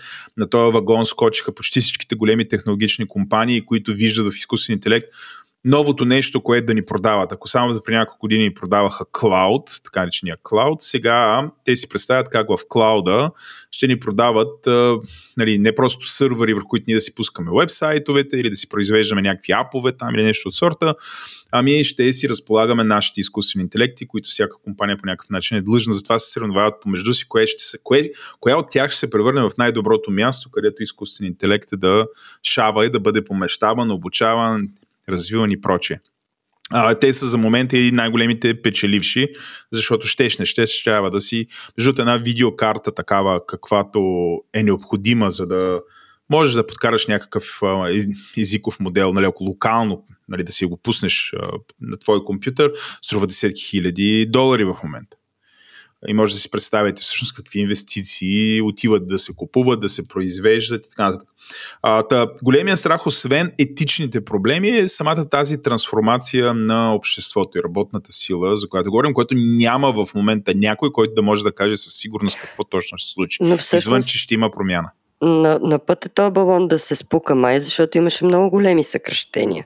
Дори в България в този сектор, доколкото знам, има много сериозни съкръщения и всъщност а, а, вие имахте един много хубав епизод в Говори Интернет, а, спирали звука на джагите в офисите на технологичните компании. Май ерата на големите социални придобивки и къткането на всякакви IT специалисти приключи.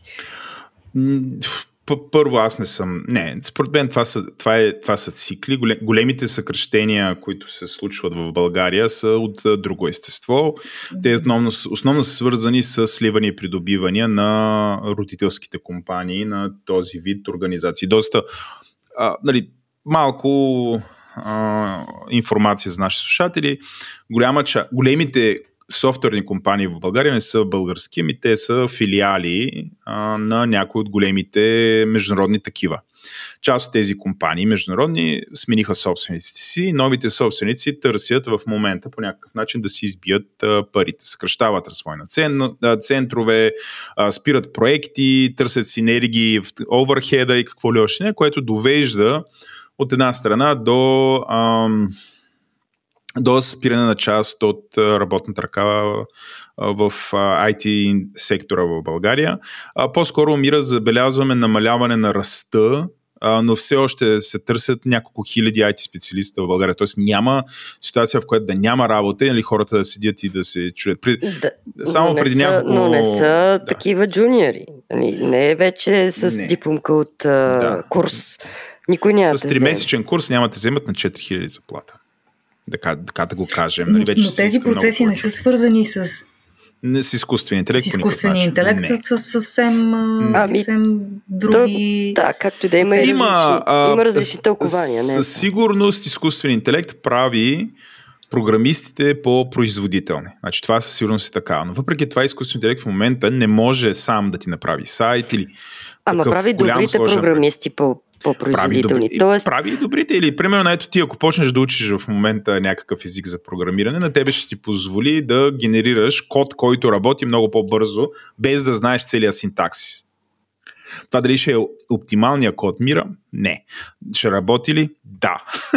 а, така че много, нали, много зависи нали, докъде ще се стигне тук. Аз съм изключително голям скептик, че това ще замени програмистите или project manager и така нататък. Но всеки един от тях ще го ползва по някакъв начин. Примерно такива като мен е по-бързо да си пишат заданията, дори ако трябва някакви прототипи да се генерират, рисуват и така нататък. А вече опитните програмисти, те ще го използват колкото просто да пишат кода, който, или да проверяват вече код, който са написани за някакви грешки така нататък. Нали, по някакъв начин ще се адаптира, но ще се постигне някаква синергия между човек робот. Това са хубавите примери.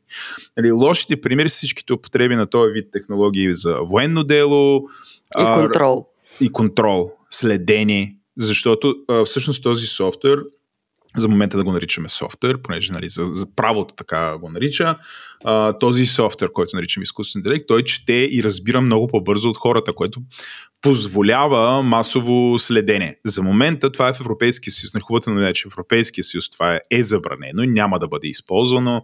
Новия закон за изкуствен интелект, така наречения EU AI Act, забранява такъв тип неща, забранява а, следенето, лицевото разпо- разпознаване, забранява, не че забранява лицевото разпознаване, забранява лицевото разпознаване да бъде използвано за нуждите на така наречения social score, т.е. представете си това, което има в Китай, една такава система, която изкуствен интелект всички нас се наблюдава и в зависимост от примерно, в момента каквото си говорим, ако ни следят, примерно това да бъде казано, ето те говорят лошо срещу правителството, срещу депутатите и примерно е рейтинговата система, която е рейтинговата брутална. система, която е брутална, такова нещо няма да, да има в Европейския от съюз. обществото. И Не могат, те- да не, те- те да изключват. Да не можеш да се качиш на автобус. Точно така. Нещо, Или, което сме гледали в филмите, в uh, Black Mirror. И, Абсолютно Black Mirror сценарий е там то втори, се втори случва трети в сезон. Така е. Така е. Това няма да го има в Европейски съюз. Ето една по-хубава новина, но това са опасностите, които ни деме. Тоест, ако сме много тъпи да овластим машините, да им дадеме а, физическа възможност, да ги направим автономни от нас, да се опитаме да ги, на- нали, да се почувстваме богове и да си нали, тази арогантност, че всъщност ние ще сме боговете им, а, нали, това ще, ни се върне. Но тук вече завиваме Ама в едни тъпи много... или алчни, защото това ние дали сме Еми- тъпи, то от нас не зависи, зависи от едни други хора, дето ти каза, че са взели властта, бизнеса. Ако, ам, ами, ако алчността ни позволи да не видим какво ще ни се случи, сме тъпи.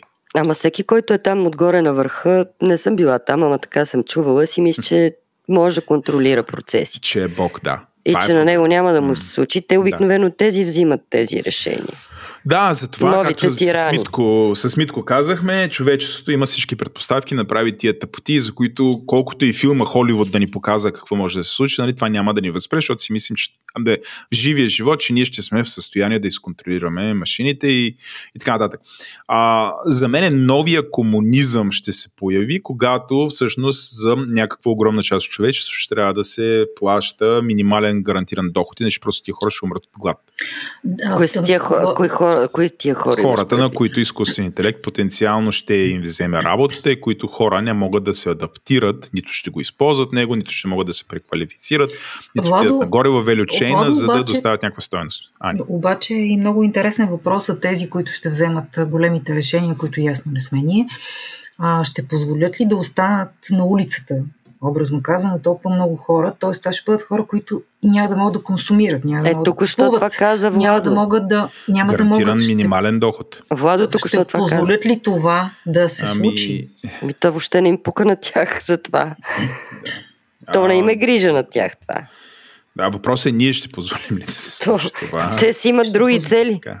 Ще Та... позволят ли това да се случи в колаборация с държавите, защото за да има гарантиран минимален доход от една армия безработни, ще означава тотално преначертаване на финансовите карти на целия свят? А, а не, аз означава войни. Виждате как при, при, трансформацията на обществата обикновено водят до из, огромни сътресения между различните групи вътре в и различните играчи в обществото. Последния път, като го гледахме това най-драматичното е трансформацията от аграрно към индустриално общество и последствията от това. Нали, тук се рада, ротиха се какви ли не идеологии, войни се водиха с милиони загинали. Сега предстои да видим дали човечеството а, е достатъчно зряло. Поредната такава трансформация, която се случи вече от изкуствен интелект, до какво ще доведе. Защото хората, нали, мнозинството от хората не искат да бъдат просто едни пасивни консуматори, които да са на минимален доход. Нали, ако те трябва да избират, по-скоро тази технология няма да има, нещата ще продължат да са такива каквито са.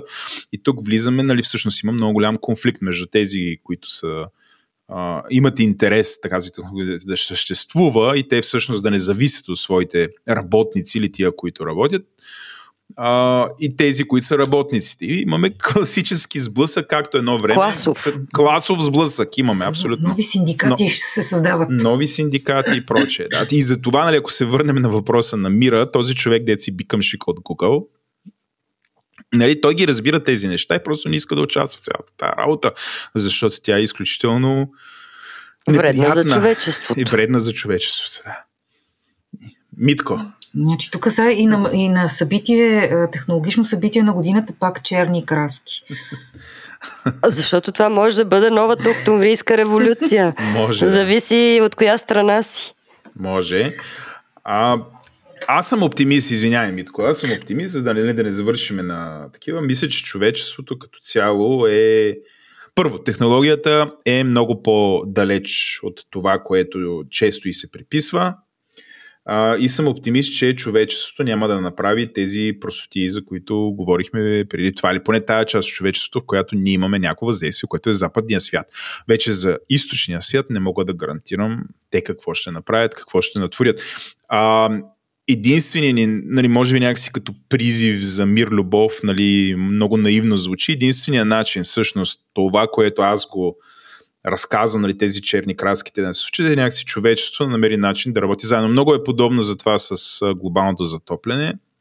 А, просто, а, но, нали, връщайки се сам с международните новини, не виждам за момента възможност много-много да работим заедно, но нали, някакси трябва да се намери път и да се работи заедно и с китайци, индийци, руснаци и всички тези, които по принцип са технически грамотни и могат да направят и могат да използват изкуствен интелект по друг начин някакси вече само от позицията на силата или регулацията тук, или чрез пазара, някакси не може да се оформя в момента политиката на тези субекти. Ще трябва да се намери път към тях. В противен случай, тук ще си правим каквито си искаме регулации, но от другата страна, по-голямата част от човечеството няма да ги приема и ще прави каквото си иска, което вече може да бъде опасно и правейки и те каквото си искат, в крайна сметка ще ни проди и ние да правим тези неща, за да сме конкурентни с тях. Тоест, ако измислям си, китайците имат изкуствен интелект като оръжие, може би и ние трябва да имаме тогава като оръжие, което ще доведе до всичките тия мрачни сценарии. Така че да,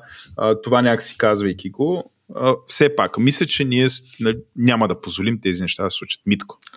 Ами, както се казва, Вадо, от а, твоята уста в а, ушите на боговете на AI. На чат GPT. И аз така, докато... Моделите на чат GPT. Докато се мълчах, аз реших да попитам изкуствения интелект Ето. какви бяха най-важните събития на 2023 година и получих някои интересни резултати. Като аз попитах Bing и ChatGPT 4 и попитах и BART. И трябваше да напиша три промпта, за да стигна до това, че едно от най-важните събития на годината е войната в Израел и ивицата Газа като според мен въобще не е случайно, защото темата, както споделихме в западните общества, е изключително противоречива И ми стана много интересно, че нито един от двата бота до третия промпт не го зададе това нещо. Аз написах просто, кажи ми на български и на английски, най-важните събития от 2023. Според Барт това е войната в Украина, изненадващо пандемията от COVID, изборите в САЩ става въпрос за а, Конгреса, нарастващите економически проблеми, климатичните събития в България естествено са парламентарните избори промяната на Конституцията успява да го намери. А пак според Бинк, първия най-важен проблем е това, че демокрацията в целия свят продължава да, да е зле и да става все по-зле. Е, това е моята новина. Да, космическата надпревара. А те тия, дето развиват изкуствения интелект, заминават а, в космоса. Ние ще останем тук да гладуваме. Все пак имахме партия, която искаше да изпраща българин и македонец в космоса, да не забравяме, че и през това минахме. Извинете, не искам да профанизирам разговор Само, за космическите изследвания, но Ама все те така... Ще, те ще се окажат доста мъдри.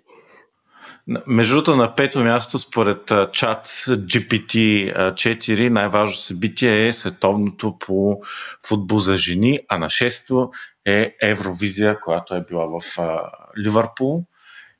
Така че доста интересни неща, които ние не споменахме, като световното за жени и Евровизия. И чак, чак, чак след това някъде е войната между Израел и Палестина, така го, така го пише. Е, ние не споменахме и стачката на сценаристите в Холивуд, пак свързано с изкуствения интелект, ама... Така е. И е между другото, една новина, която ми припомни, която също е доста интересна, е, че света за първ път в цялата си история, може да твърдим със сигурност, а, минава популация на хората от над 8 милиарда души, вече сме над 8 милиарда, което се е случило на 23 август тази година и тенденциите са към покачество се население на света, което, нали... Не е ясно дали е добра новина. Въобще не е ясно дали е добра новина. А, континента с регулациите и по отношение на изкуствения интелект и по отношение на глобалното затопляне обезлюдява застарящо население в движещите економики на Европейския съюз, изобщо на континента Европа, но пък увеличаващо се население в тези места, в които няма регулации. Така да затворим темата, искате ли оптимистично в кавички? Да. Така, Вадо, забравихме да кажем и друга доста важна технологична новина, според мен и не само, а това е именно Илон Мъск и Twitter. По, по едно време във всички технологични новини, медии, когато ги отвориш международни, говоря, отваряш го отгоре до долу беше Илон Мъск, Илон Мъск, Илон Мъск, както и прекръстването на Twitter от Twitter на X. Това е доста, доста важна новина защото Twitter се превърна в едно място, което тръгна много надолу и като рекомендатели, и като потребители. А Мъс каза, че ще намали потовете, то стана точно обратното, превърна се в място с доста повече расизъм, език на омразата, което пък породи доста голяма конкуренция, включително в България. Мисля, че миналата седмица или по-миналата седмица дойде и конкурента на Twitter, slash X, така нареченията платформа Threads, която е на Марк Зукърбърг на Мета и която е свързана с а, акаунта ти в а, Instagram. Тази платформа, нали, спече, мисля, че най-бързо нарасналата социална мрежа много бързо направи 100 милиона потребители. Това е много лесно, защото когато влезеш в Instagram, много хора имат такива профили, цъкаш и то ти прави автоматично платформ, акаунт там. Тя е много подобна на Twitter, кратки съобщения и но много интересно, платформата за мен изненадващо стана много популярна в България. Супер много хора са там, което доведе и до а, много големи коментари. В момента основната тема, за която се говори, включително примерно хора като Михаил Билалов видях, че имат а, такива неща, е, че е станала платформа на расизъм и на женомразие, страшно много сексистски коментари. Това в момента е някаква буря, за която много бързо То дойде тази платформа. забранено да. на другите места. То какво има? Искаш да кажеш, че регули... по-регулираните платформи са задържали същността ни и там сме изплискали себе си. Нещо, което е ново и е масово. Тоест, това е една табула раса. Това е едно напълно празно пространство, което веднага са пълни с типичната нали, българщина, колкото и клише да звучи. А, така че поредната платформа, в която да си говорим. Добре, и с това минаваме много набързо към следващата тема, а именно ентертеймент събитие на годината. Хора казано честно, а, за мен не беше най-оптималната година от към ентертеймента. Аз а, не гледах кой знае колко интересни филми, не знам да се случи нещо, кой знае колко впечатляващо, освен нали, феномена Барби Хаймър, което ще рече двата филма, които излязоха паралелно на Кристофър Нолан. Опенхаймер и филма за Барби, които бяха със сигурност най-гледаните блокбъстъри, най-коментираните, както и нали, това, което нас навълнува, но това, че Тейлор Свифт стана човек на годината според списание Times, защото тя направи някакви невиждани концерти, мина 1 милиард приходи. Според вас, кои са големите събития ентертемент или тези, които вас ви развълнуваха, може и да не са толкова световно известни? Аз по повод, повод Опенхаймер и Барби, двата филма изгледах. Единия Опенхаймер с моя 15 годишен син, който беше силно впечатлен, което ме, ме зарадва. Изгледах наскоро Барби. Извинявам се на всички почитатели а, на дълбочината на този а, филм, според тях, но за мен бяха повърхностни, лесно видими метафорите. А, разбрах, че 40% от този многомилионен бюджет е даден за реклама, така че да, очевидно, рекламата си е свършила работата, но нищо особено, освен пластмасово и розово.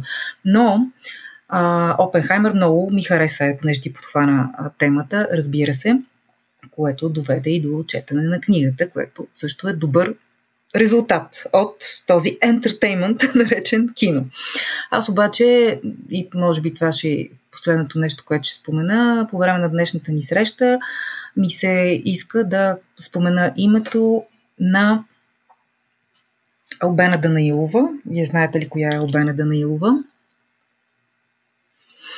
Албена Данаилова ще е концерт, концерт майсторът в новогодишния концерт на Виенската филхармония, не просто първата българка, първата жена, доколкото разбирам.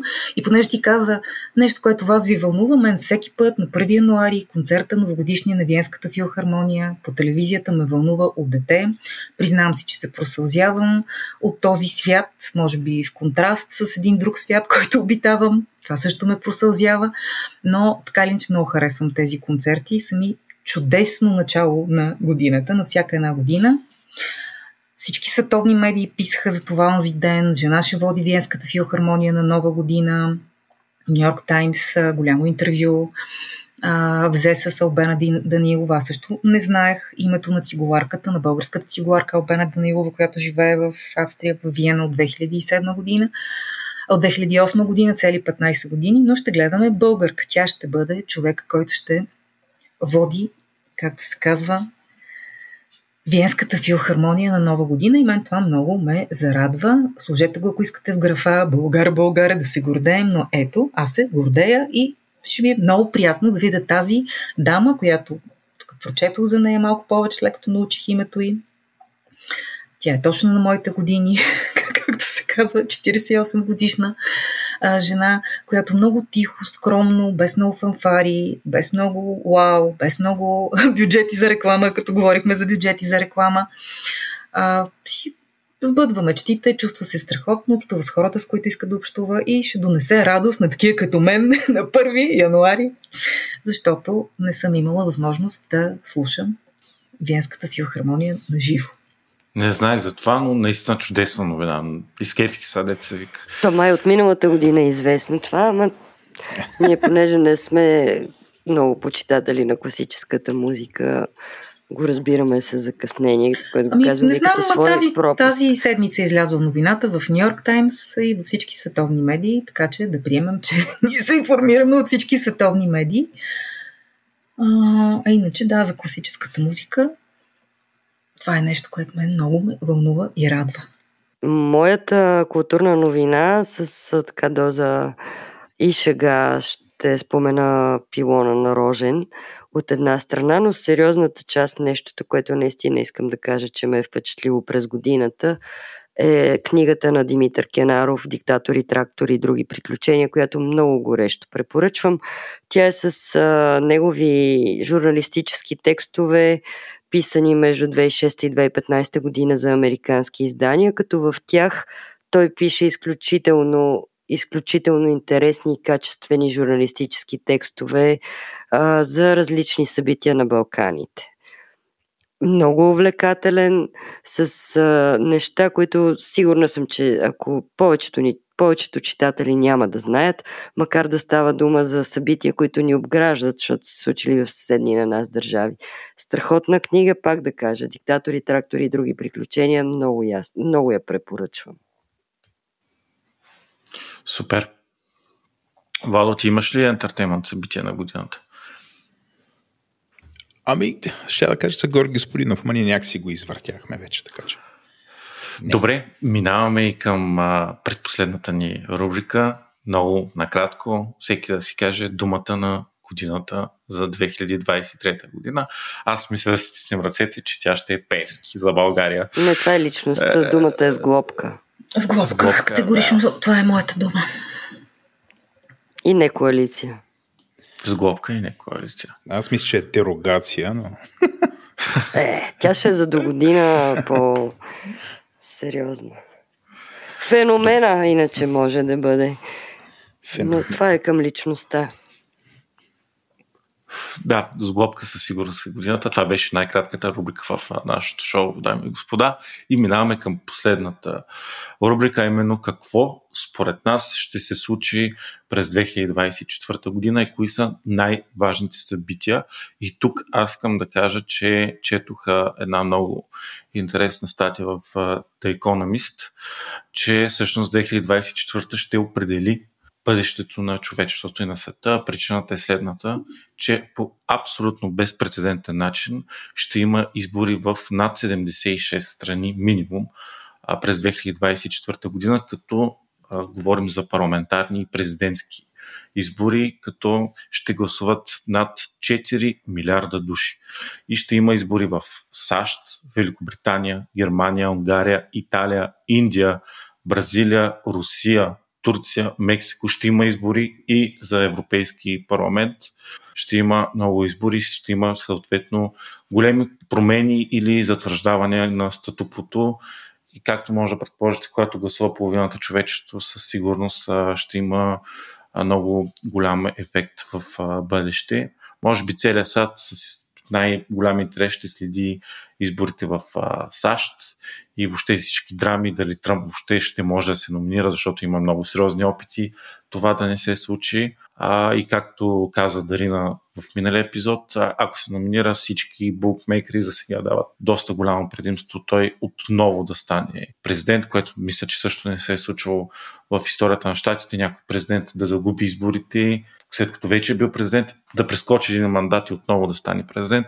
Както знаем, ако Тръмп отново поеме САЩ, ще има много голяма промяна в нейните политики, включително тези свързани с България, финансирания на медии, финансирания на проекти, но и на много по-големи събития, като войната в Украина, където знаем, че Тръмп и републиканците, нетипично исторически за тях, са доста против продължаващия конфликт и продължаващото финансиране всяка година на десетки милиарди долари за тази война.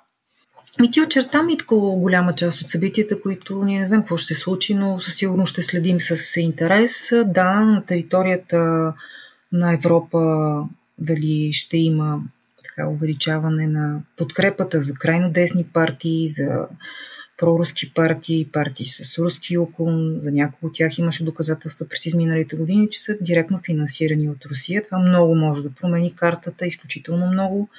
Разбира се, това, което става в Украина и войната в Украина ще е нещо от изключителна важност.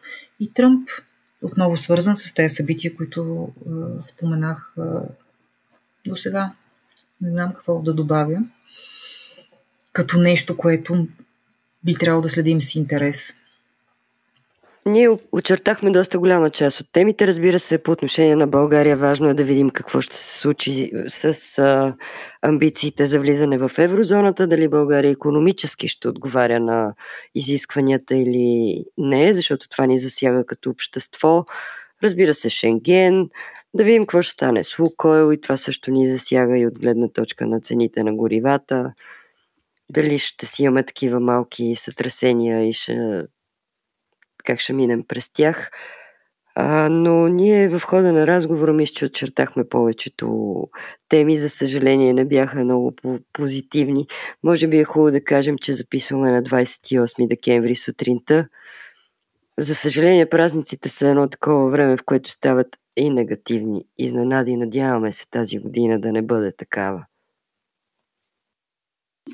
Също важни събития ще са да видим какво ще стане с а, изкуствения интелект, по какъв начин ще се развие, дали тези също, дали мрачните прогнози, че Китай има голяма опасност да реши да си нападне Тайван, ще се, ще се случат, така че 2024 аз според мен, моето, моята лична прогноза е, че ще бъде по-интересна и динамична от 23-та. Ким Чен Ун също дрънка оръжие, новина от вчера за пореден път. А Владо, ти си човека, който да трябва да забие последния пирон и да сложи нещо позитивно на тая маса, ако може, на която сме се събрали. Виртуална маса. Не бе, имаш и позитивни новини с шах, филхармония, Бера Данаилова, аз ще я кажа пак на финала. Но Владо, в теб ни е надеждата. А, мисля, че следващата година изкуствен дек няма да ни убие, така че... Но ще ни направи по-силни. ще ни направи по-силни, а, ще ни промени и така, по, по-оптимистично от това. Какво, Но и както да са казали човек? китайците, пожелавам ви интересни времена. Това, това е малко като проклятие. То не е малко като проклятие, то е китайско да. проклятие. Ами добре, дами и господа, направихме този Омнимбус епос, най-дълги епизод на телевизия поредът в ден, но все пак трябваше доста събития а, да обобщим. На нашите ни е интересно, драги слушатели, ако а, ни кажете кои бяха за вас а, най-важните събития, какво пропуснахме, какво според вас ще се случи през 2024 година, може да ни пишете в Discord, ако не сте наши патрони, може да станете в Patreon. Може да ни пишете и на TV маймунка den.fm. Всички получаваме а, този имейл, така че обратната връзка винаги е супер за нас и ви пожелаваме приятно изпращане на 2023 година и дано 24 да е по-хубава. Чао! Чао! Чао и благодарим, че ни слушате. Чао, весело посрещане. Ако искате да ви е спокойно, нека ви е спокойно. Ако искате да ви е луд купон, нека ви е луд купон и до, до година.